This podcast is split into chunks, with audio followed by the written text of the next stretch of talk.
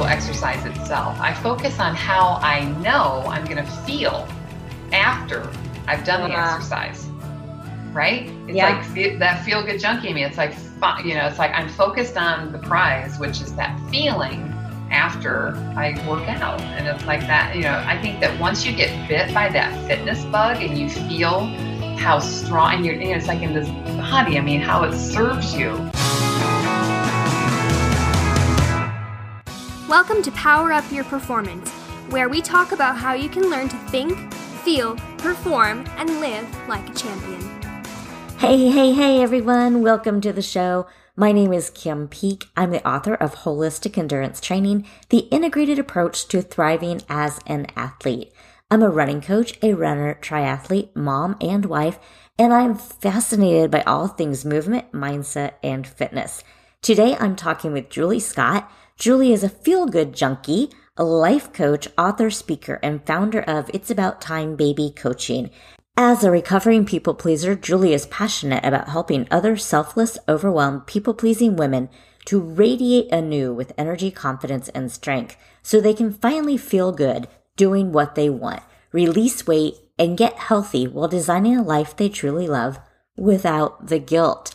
In her book, This Time It's About You, Julie shares her own journey of waking up in her 40s to a lukewarm life and an overwhelming feeling of, is this all there is? She took a magnifying glass to her life to identify old limiting, no I can't beliefs and shares how she's replaced them with powerful yes I can beliefs to finally put herself first in life. And she's been living her best life ever since. Be sure to stick around to the end of the interview because we have bonus content for you today. After we wrapped up the interview, we started chatting and I asked permission to turn the mic back on so we could capture some additional wisdom that Julie shared. You won't want to miss this interview. So, on with the interview. Here's Julie. Welcome to the show, Julie. I'm so excited to talk to you today. Well, thanks so much for having me. I really appreciate it.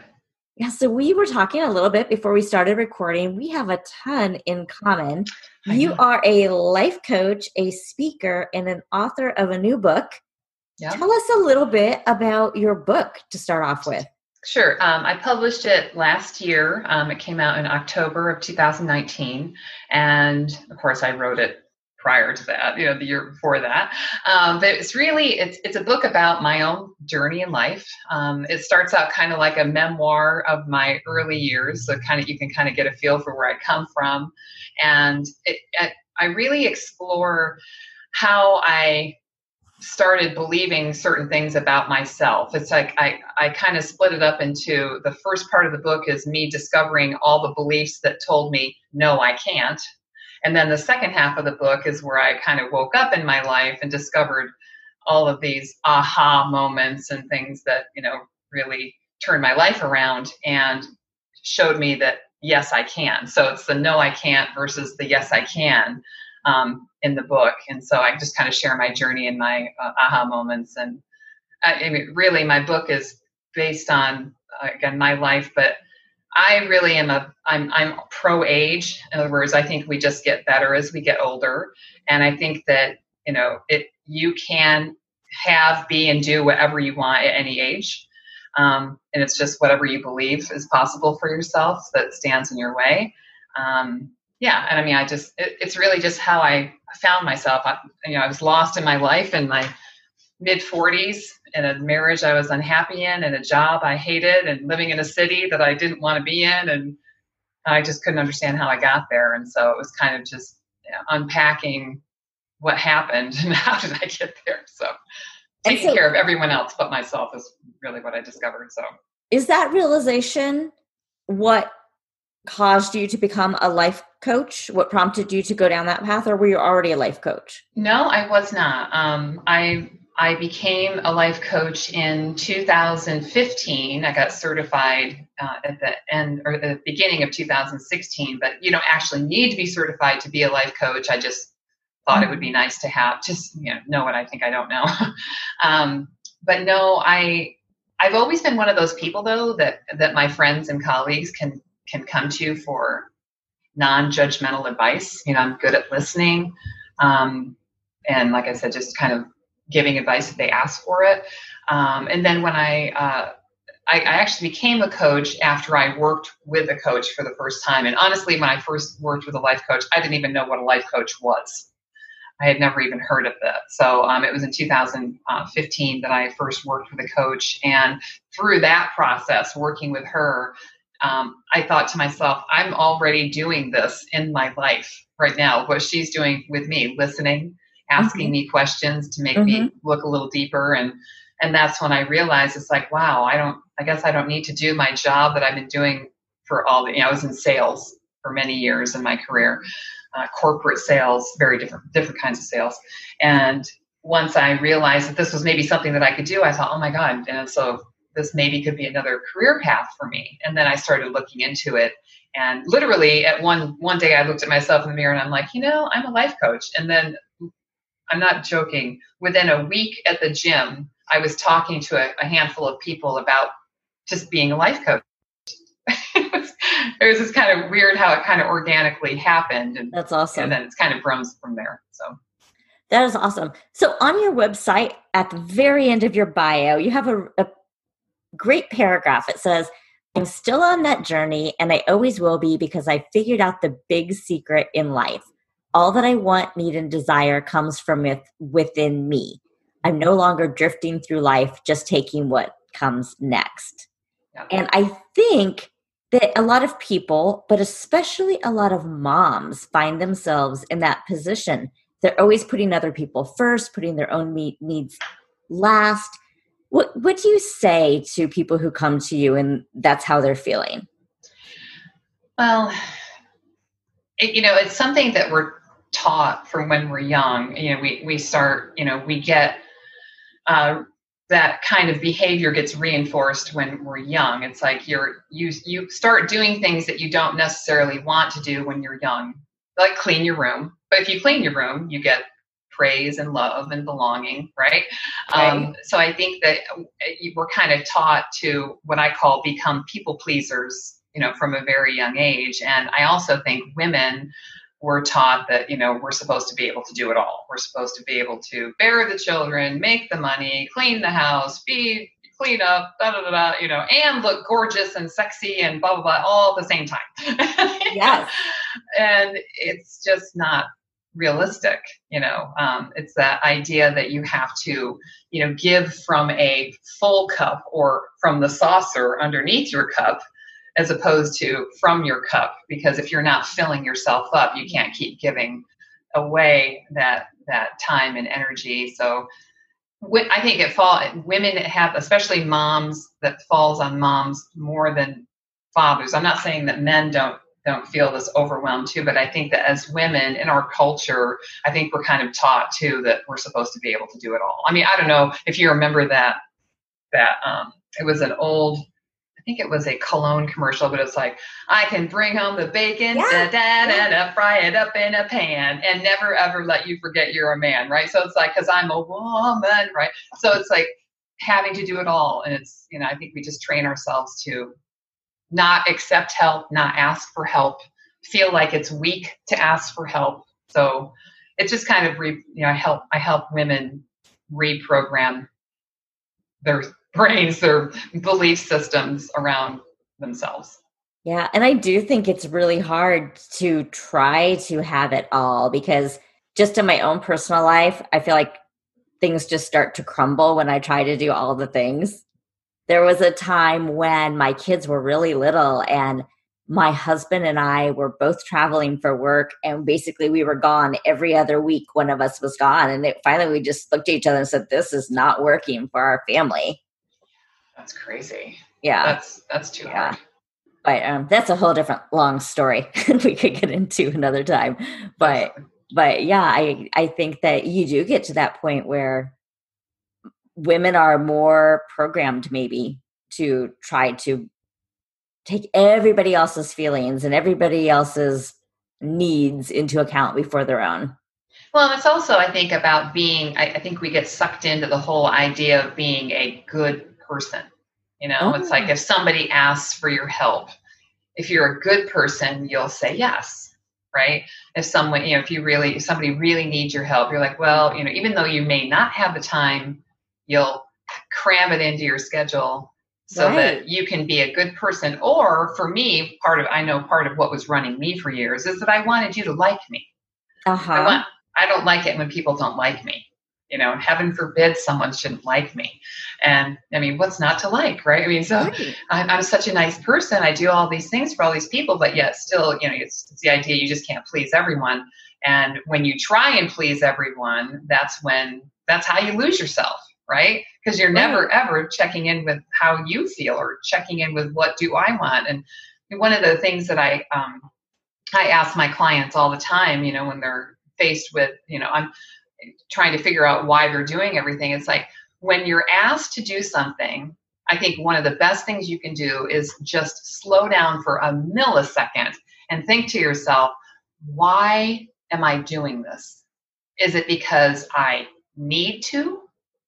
And need, or you know, need falls into another area where it's like, do I really need to do this so that they'll like me, or do I need to do this so that you know they'll appreciate me, or I'll be valuable, or do I want to do this because it feels good for me to do it? I mean, I want to do it because I would do it even if nobody was watching. You know right. what I mean? Because uh-huh. I think uh-huh. sometimes we get, um, we also get this distorted view of if I do this for you, then it's it's it's conditional. Then there, then you expect something back. It's like if you're expecting something back, that's not the right reason to be doing something.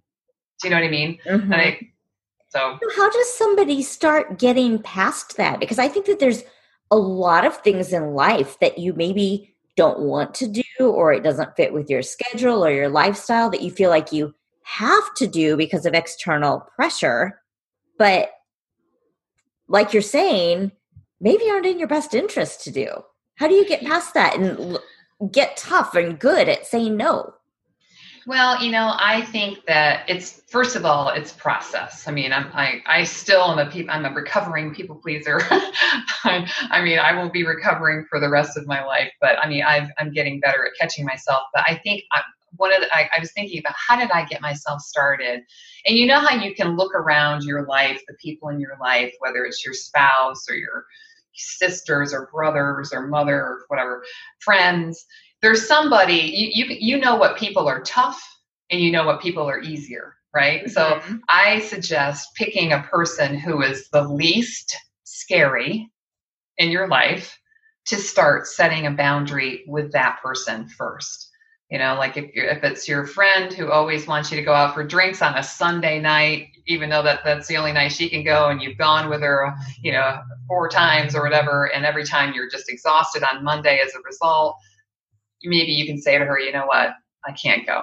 I can't go on Sunday night and have cocktails with you because it's a school night for me, and mm-hmm. you know, and you know, and test it out. And and the thing is, is that we just have to trust that it's possible. Like you're going to retrain yourself, you can retrain the people around you. I mean, they're not going to like it. I'm not going to say because any kind of change people resist. It's like, wait, wait, why are you changing? Why are you? It's like because I need to do this for me. And in the process of making these changes, I think you have to be open and understand that some people's your relationships with certain people is is going to change because it has to change. And maybe some of those relationships may may become less prominent in your life or they may even fall away. And if someone decides to not be your friend because you said no to them then is that really a friend you know what I mean? It's like I, you know right. what I mean. I think we have. I, I know a few a few people that I've worked with. They had some lifelong friends that were that were people who totally took advantage of them for decades. And they're like, I, I can't let her go. She's been my friend since we were in, you know, grade school. It's like, yeah, but she also is somebody who loves loves to take advantage of other people. I mean, you know, and if you know what I'm saying, it's it's just. Mm-hmm a lot of it is just getting super honest with yourself. It's like, do you really enjoy what's happening in that relationship? Do you really enjoy the part you're playing and how you feel with that person? You know, it's almost like it's um, it could be even your intimate relationship, your husband or your partner. It's like, maybe that's a not a good relationship for you too and i know that's scary to let that go because what if i'm alone you know i know i i hang i hung on to my marriage for longer than i probably should have because i was afraid to be alone you know I mean, yeah. maybe i'll never find anybody else and it's like the thing is is that most of the stories that i have going around my head were just simply not true mm-hmm. you know that the idea of 99% of what i worry about never happens right just doesn't happen. Right. So we're pretty, I'm pretty convincing to myself. So I get how, you know, I'm sure you're the most convincing person that you know, you of know, course. in your life. Of course. You know, so it's a process. So when we first started talking, you said, and I'm going to probably get this wrong, that y- your book was kind of about the things you can do and the things you well, it started, I identified my no, I can't beliefs, and there then I flipped them into my yes, I can beliefs. Okay. So I wanted to talk a little bit about limiting beliefs because that's mm-hmm. basically what we're talking about here, right? Yeah. So can you give us an example of just some of the limiting beliefs that might be holding people back in their lives? Are there some that are among the most common, or is it super personalized? I'll tell you the biggest one. I'm I'm not good enough. Oh, I love that. it's like that that most I mean, honestly, the the base of all the things that I work with every single client and it has been my own base belief too is that I'm you know, I'm I'm not good enough. I'm not enough. I'm not enough. All right. It's like, yeah. I'm not enough. I'm not thin enough. I'm not pretty enough. I'm not interesting enough. I'm not smart enough. I'm not, you know, fit enough, you know, whatever. I'm not athletic enough. Mm-hmm. I'm not, you know, I mean, to yeah, speak to right. your audience, yeah. I mean, you know, I, I mean, I, that's, it's all just these beliefs that just don't serve us, you know? And it's like, and I think too, it's like challenging beliefs in the sense that I, I even found I mean, beliefs around money that I actually had been given as a child from my parents because I grew up on a farm, you know, in a small town. And it's like, you know, money doesn't grow on trees. You know, the love of money is the root of all evil. And, you know, rich people are assholes. I mean, it's just yes. like all, right? All this stuff that I, that I heard as a child that I took on as my own belief that I never really consciously chose as my belief. Yeah. So I, I think that, um, but anyways, I kind of got off on a tangent with the money, but no, but I know, like it, that because I, I, it's funny. I was listening to one of my old podcasts this morning because I was trying to find a, a section of research that I had used at one point, and I had that exact example in the one that I was listening to because I think it's really interesting that people do have limiting beliefs around money. And sometimes that is why when they start a business, they or they go go look for a new job and they don't ask for what they're worth. I mean, those are all things you believe about money or your value or whether or not you're enough. So exactly. I think that's really a good example. Yeah, I mean, and, and it and it and it really what it, what is I I think that if every person worked on themselves or worked with a life coach just once or twice in their life, I really think we could change the world because it really teaches you to love yourself because this is something that we're not taught as kids to love ourselves. Well, yeah, because people would say you're so conceited. Exactly. How dare you love yourself? Yes. And it's like, why is that? Why do we make it about being conceited? It's like, who am I ultimately 100% responsible for? Me. And who are you ultimately 100% responsible for? you mm-hmm. right so it's like and and that's it it's like i'm responsible for my happiness i'm responsible for my health i'm responsible for my wealth i'm responsible for it all and the thing is is that once you realize that i'm i'm also a big into manifestation you are a creator of your life so it's like everything that you've got in your life right now you made happen whether you want to believe it or not you made it happen. And, and it can be the best things and it can be the worst things. We always want to take credit for the great stuff. But like that bad stuff, oh, he did this to me, or that that boss didn't give me the promotion I deserved, or I whatever. I mean, this happened, this happened, this happened. It's like, sure, there are acts of God, but there are a lot of things that are within our power to create in our life, just like whatever you focus on grows, right? Mm-hmm. So if you're focused on, you know, and I ran a marathon, I know if you want to run a marathon, you've got to focus on wanting to run, right? Yeah. So if you're gonna if you're gonna run a marathon, you've got to practice running, you know. And it's like, and if you want to, you know, learn, learn to how to say no, you got to practice saying no right and it's uncomfortable and it's it's change and it's different and it can be difficult but you can do it and i mean i have this on my desk it says believe you can and you're halfway there i think that is like you know because if you if you believe it's possible then you can do anything yeah i've always liked that other quote too the if you think you can or you think you can't you're right Totally. I think I that was like Ford. Exactly right, but I think it was Henry Ford who yeah, said that. I think so. One of the things that I have that I think is a pretty cool tool because I think a lot of people when they hear me talk about people pleasers, like, oh, I'm not a people pleaser. It's like I'm not a people pleaser. It's like, yeah, you are. it's like, and I I have a quiz that I created oh, around awesome. that. Yeah, just and it's on my website. Um, it's it's it's one of the buttons on my website. You can go and take the quiz. Full disclosure, it will ask you for your email address to get the results. But it's an interesting, you know, if you, if you identify at all with being a people pleaser or you think you may have trouble saying no or taking on more than you, you know, should in life. I mean, there's, or if you find yourself apologizing a lot or, you know there's a lot of things or even if you're a fixer that's that's also a, kind of a people pleaser oh, uh, trait so there's, it's just, you know, I, I was so attracted to this subject because it's so rampant. And I mean, I see it in so many people. I mean, there is degrees of it, of course, but it's everywhere. And it's really just not valuing yourself and making everyone else in your life more valuable than you. Oh, um, that's a really interesting way to look at it. Yeah. Yeah. So. Yeah. So one of the things I wanted to ask you was related to the things you have control over, how you're you have control over yourself.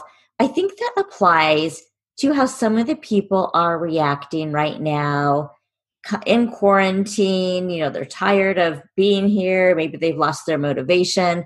I've asked this question on a couple of my recent episodes lately, and I just think that the responses are so interesting so I would like to hear what you think in terms of what do you tell somebody who is just so depressed or so lethargic or just can't seem to put one foot in front of the other to get out of their rut that they're in right now?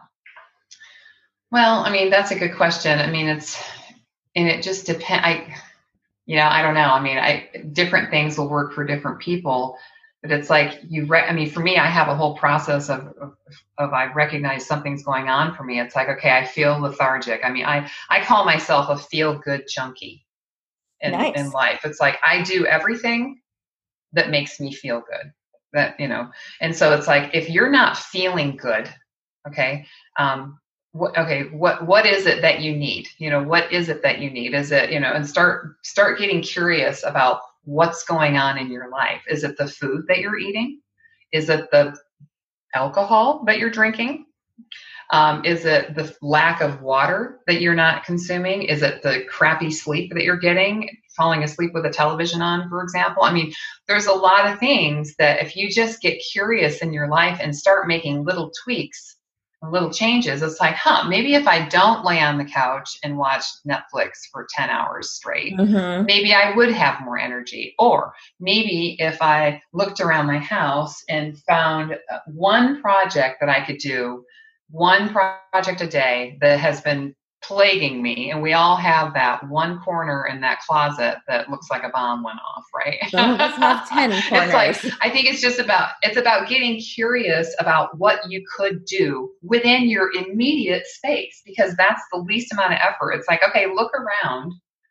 Is there something that needs to change in your immediate area right and then beyond that, it's like getting curious about how do you want to feel? I know you don't like the way you feel right now, but how do you want to feel? And can you remember a time in your life when you did feel good? What was going on for you?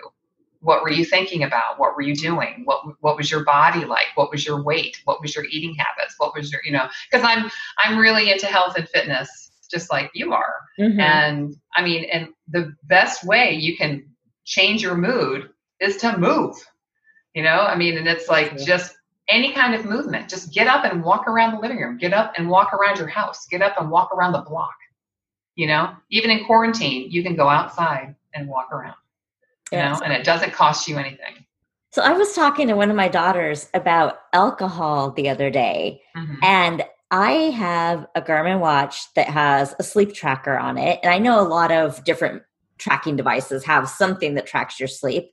And I was showing her that I can tell by the stats that show up on my sleep tracker if I have had something to drink that night. And it doesn't even have to be like, oh, I went out and got drunk. It could be like, Yeah. I had a drink, a glass of wine or two, Yep. and it affects your quality of sleep. So even if you aren't going out and thinking that you're, you know, getting drunk and do, it doesn't even take that. It's sometimes it's the little things that can make you feel better. I totally agree. In fact, that's one of the things that, you know, I've because, you know, I've I've I used to have issues with my weight and body image when I was younger and um, I kind of got a grip on that, but I also this was my whole process of learning about my own body, you know, getting really in touch with my own body, like what kind of food works for my body, well, how much water, you know, what how much alcohol or not, right? And for me, I know I'm just like that. If I have one glass of wine, my sleep pattern is completely off that night. And I know that it is. And it affects digestion and all kinds of different things for me. So for that reason, I don't drink Monday through or Sunday through Thursday. So Mhm. Sunday through Thursday, I don't drink. But I only allow myself to drink on Friday and Saturday because I do like I like to have a buzz, I like to laugh, I like to do whatever. But I also know that I can have fun without alcohol, right? Right. And you know i get high on life now. I get high on exercise. I get high on whatever. And um but yeah i totally agree. I think that you know if you really pay attention and you're really honest with yourself you know alcohol interrupts your sleep for everybody.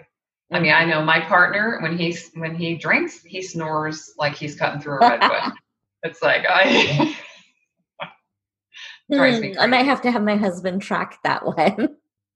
Does he snore as well no, he says I do. oh and he'll hit me. He'll he'll like you know shove me. Roll over onto your side. You're snoring again. yeah i do the same I might have to check that out and see if there's any correlation there. I'm sure there is. Absolutely. So you ran a marathon. I did.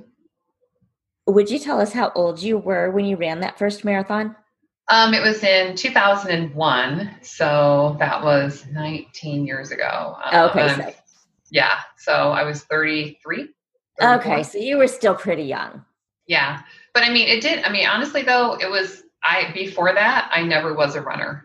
Okay, I never was a runner. Um, and I honestly, I couldn't run to the stop sign when I first, you know, like a block. I would be so out of breath, and I was like, and so I literally would like run to the stop sign, run to the first tree, run to the next tree, then run to the end of the block, and you know, and I built up that endurance. Um, yeah, I mean, running is. I mean, I definitely had the experience of that runner's high.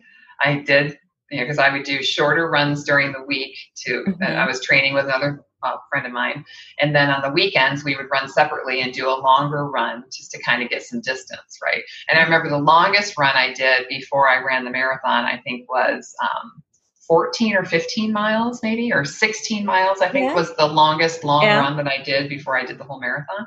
And um, and during that run, it was it was the coolest thing. Like at one point, I couldn't even feel my feet or my legs, and I just felt like I was just floating and running. It was amazing. And then right after that, I hit the wall.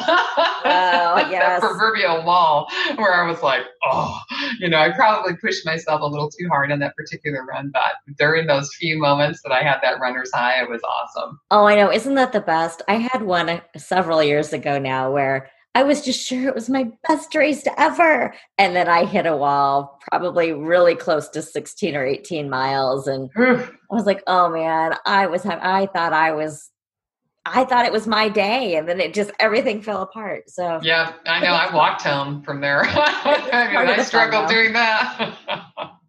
but you are no stranger to picking up new things later in life. You did a bodybuilding competition, a bodybuilding bikini competition. Yeah, bikini. Yeah, I did. Um, when it was right after I turned fifty.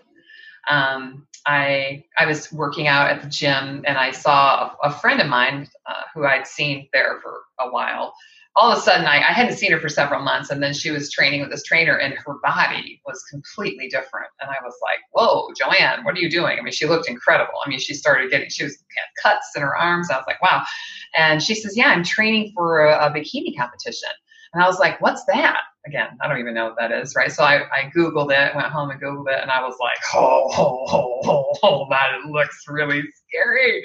It um, does. But at the same time, it was exciting. And I was like, huh, I wonder if I could do that. And so I asked her, I'm like, can you do it if you're in your 50s? She goes, yeah, you can do it at any age. And so I decided that I was going to do it. And um, like a crazy woman, I, I went after it for, I trained for four months in the gym and um, ended up, you know, getting down to like, you know, my, I dropped my body fat significantly. I think it down, I think, I think the average body fat is around 20, 23 or 24%. And I got down to like 11 and a half wow percent body fat um, but it's like a whole it was a whole other thing but i mean it was talk about something to believe in yourself. I mean, I, you know, I wasn't doing it to win. I was doing it to, I mean, to me, getting up on the stage in a bikini under bright lights to be judged. If I can just get there, I've won. Right, it's right. like winning. so it was, uh, and then I did it again the next year. Um, and then I won. I, I won. wow. Of, uh, of the divisions and things like that the second time because I learned more about it. But I just wanted to see what I could do. And I think it's important to give yourself some sort of a challenge and it's something, a goal. Uh, like a smart goal, like you you mm-hmm. mentioned, I heard in one of your recent episodes. You know, something that's measurable, you know, achievable, all of that, and it's it, it will push you, and it, and you'll I think you'll surprise yourself as to what you can actually accomplish. You just set a goal and go for it and that's and i'll tell you what that completely changed my body for i mean it, that was what four years ago and i'm still within about eight eight pounds of what i weighed when i was on stage i don't have the same body fat but i mean i still i mean i i mean i still have a lot of definition mm-hmm. from just that whole process it's like it just changed my body and by the way lifting heavier weights if you're decreasing your calories makes you get much smaller See, I think women think if they lift heavy weights, they're going to bulk up. Mm-hmm. Only if you're eating like 3,000 calories a day. it's like, because that's how the guys get big. They eat lots of calories. And so, anyways. Crazy. Yeah. Crazy. Well, I think that's a really cool story just because I did a whole series of podcasts last summer when I was fascinated by some of the stories that were coming out of the senior games last summer. Oh, yeah. And so I did a whole series just trying to encourage people that you can't be afraid to try new things and that age doesn't matter. Like if there's something you want to do, it doesn't matter how old you are, just do it. There's a, a woman that holds the Guinness Book of World Records for holding a plank, you know, like a a plank uh-huh. on your uh-huh. elbows. Yeah. She held it for three hours or something like that. And she's in her 70s. Wow. And she started exercising and working out in the gym after she turned 65. So within a very short period of time, she got herself physically fit enough to be able to hold a plank for three hours. I mean, that's crazy. I mean, I, I know of a woman who's in her late late 60s who's a who became a pole dancer just recently. I mean, she has a pole dancing studio. I mean, I really do believe that you can do anything at any age. It's just what you think about yourself is what will stand in your way, without a doubt. Yeah, I interviewed somebody for the podcast a couple years ago who became a client who, for her 50th birthday, decided to do something she was calling the 50 for 50. And it was 50 new things in her 50th year. And then she documented it, it documented it and on a blog. and I just thought it was so interesting. She had her friends help her come up with the list, and I thought that's really cool. One, awesome. I don't know that I would let my friends come up with my list. And 250 is really ambitious. That's a great I, I I love that. I mean, to me, it's like how many times do you do things in your daily life where you actually feel alive? Do you know what I mean? Like mm-hmm. feeling alive, like that that you know where your heart's pounding. You're you know what I mean? It's like think about it. I mean, it's like what are we doing if we're not at least touching that once in a while? You know, get that feeling of like vitality and strength. I mean, that's yeah. Yeah, I feel like there's people that are really missing that feeling right now. And maybe I'm wrong, but I am doing a new running challenge. It is called Ready to Launch 5K Challenge. We're going to start it July 1st. But that is exactly what I'm going for with the challenge. Not even, you know, focusing on time or distance or completing a real 5K, just helping people capture that feeling that you get when you're pursuing a goal. Yeah. Well, you know, another thing that I get asked a lot, you know, because I exercise pretty regularly, like I would say five to seven times a week, depending on mm-hmm. how I feel, right? And they're like, "How do you get yourself to exercise? How do you?" And I'm like, "Yeah, I don't focus on on you know the actual exercise itself. I focus on how I know I'm going to feel after I've done uh-huh. the exercise."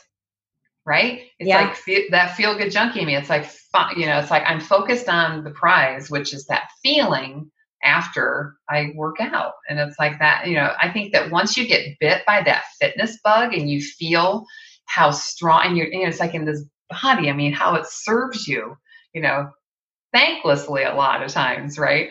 Throughout your life, it's like give it some love and give it some, you know, help it build some energy and strength for you. You're just going to feel so much better. So I bet you could use that same thought for changing a lot of behaviors. You know, that how are you going to feel after you stand up to that mom who always bullies you at school Absolutely. or how are you going to feel after whatever it is you you say no to going on the field trip and you have all day to do whatever it is that you wanted to work on. You're absolutely right and i'm glad that you picked up on that because that is actually the essence of coaching in general. It's like how you know how do you feel right now? It's like mm, i don't feel good. It's like how do you want to feel? Right? And it's like okay so if that if you want to feel you know full of life full of energy optimistic about life you know full of possibility blah blah blah okay what steps do you need to take to feel that way and and align your actions in your life to go towards that goal of feeling that way. And that that's really the essence of of making change in your life. And it's also the of the the basis of manifestation. You know it's like okay how do you want to feel when you know i want to what do you want? Okay i want a million dollars. How is that going to make you feel? It's going to make me feel abundant secure da, da, okay so you want to feel abundant and secure great. Because the money is just a byproduct of of getting you know what i'm saying? It's like you want to feel a certain way. And it's like and that is the driver to get you to where you want to go. Because let's face it we all want to feel good in every area of our life. So to get started or just as a regular daily practice do you have people write in journals or write affirmations or repeat mantras what's a common way to remember this way of thinking well, um, I it, it, just depends on what ever, you know the person is into because some people aren't journalers. Mm-hmm. Um, but I I am a I am a journaler and I do believe that it's a good idea just to start by being grateful for the things that you have because then that gets you in the feeling of feeling good. Like if you sit around and think about the things that you're grateful for, it's impossible to feel bad. you know what I mean? So it's right. like getting into that feeling good mindset first. Um, I also am a huge fan, as you know, depending on what thing you want to change in your life. And again, with a lot of the women that I work with, it's usually something about them physically. You know they want to lose weight you know they want to get in shape they want to feel better about themselves they want to take their life back. You know i get them to actually affirmations are great but if you do them in front of the mirror they're so much more powerful. Interesting. Okay yeah so um, i would i would give that as a as a suggestion and i got that from louise hay who's a you know, Okay. very famous writer. Um, she calls it mirror work, surprisingly. Uh, but you, you know, you go in front of the mirror and and you, you know, you have your affirmations of what you want to create in your life. You know, I am strong. I am fit. You know, Mhm. I am beautiful. You know, um, or even for me, one of the toughest ones when I first started this work was looking deep into my own eyes and saying, I love you. Hmm. It took me a long time to say that without crying. And, you know, I think it just because of some of the deep things I needed to work on for myself. So if you can go and look at yourself in the mirror and, and, you know, with seriousness and love in your eyes and look at, into your own eyes and say, I love you without crying, then you're in a good place. I really do think that, you know, so, but I mean, yeah, I think those are some of the things that, that I find uh, help me to move forward and would be something that anyone could do mirror work or uh, some gratitude journaling to get you started. Great ideas. So I have one more question I'm going to ask you, but before I get to that question, what is there anything that you wanted to talk about that I forgot to ask? Um, no, I mean, I think that we covered a lot, a lot of different subjects. Um, so no, I feel like we've done a, a nice job with this conversation. All right. Well, if they're if people want to find you, Mhm. what where can they find you and do you Yeah, courses? um, How do they work with you? Yeah, I mean, right now I'm actually um, I'm running a pilot course. Um, it's an eight week program called Feel Good Junkies, and it's an eight week program for around mindset, uh, health, and manifestation. And so I'm just sharing all of my knowledge and experience that that I've used for myself over the years, and I'm applying it to this group. And like I said, I'm running the pilot right now. So I'm the, I have eight women who are being kind enough to help me build it, but that's going to be going live um, uh, the 1st of September. Awesome. So that, that will be opened up to the public then. Um, and also I do one-on-one coaching, of course, and I do have online workshops that I run occasionally too, but you can find me at my website. And my website is called It's About Time Baby dot com. So that's my uh, website, and there you can find the quiz if you're curious about whether or not people pleasing is running your life at all. Um, you can check out the quiz there. You can also get my book there. Um, there's a book tab, and you can also get the book on Amazon as well if you have Prime. If you want, you know, for me, I'll sign it if it comes through me. I, I'll sign the book as long as I still have supplies of the book. And uh, yeah, that's it. Great. Well, last question then. Power Up Your Performance is all about learning how to think, feel, perform, and live like a champion. What are three traits that you believe all champions possess? Uh, well, I think number one, you got to believe in yourself. So believing in yourself, believing it's possible. Number two, you have to commit, commit to the change that you want or commit to whatever it is you want for yourself. And then consistently showing up for you. So those things, believe in yourself, commit, and be consistent. This is where Julie and I said our goodbyes, but then we kept on chatting, and I really loved what she had to say, so I asked permission to quickly turn the mic back on. So here's the end of our conversation.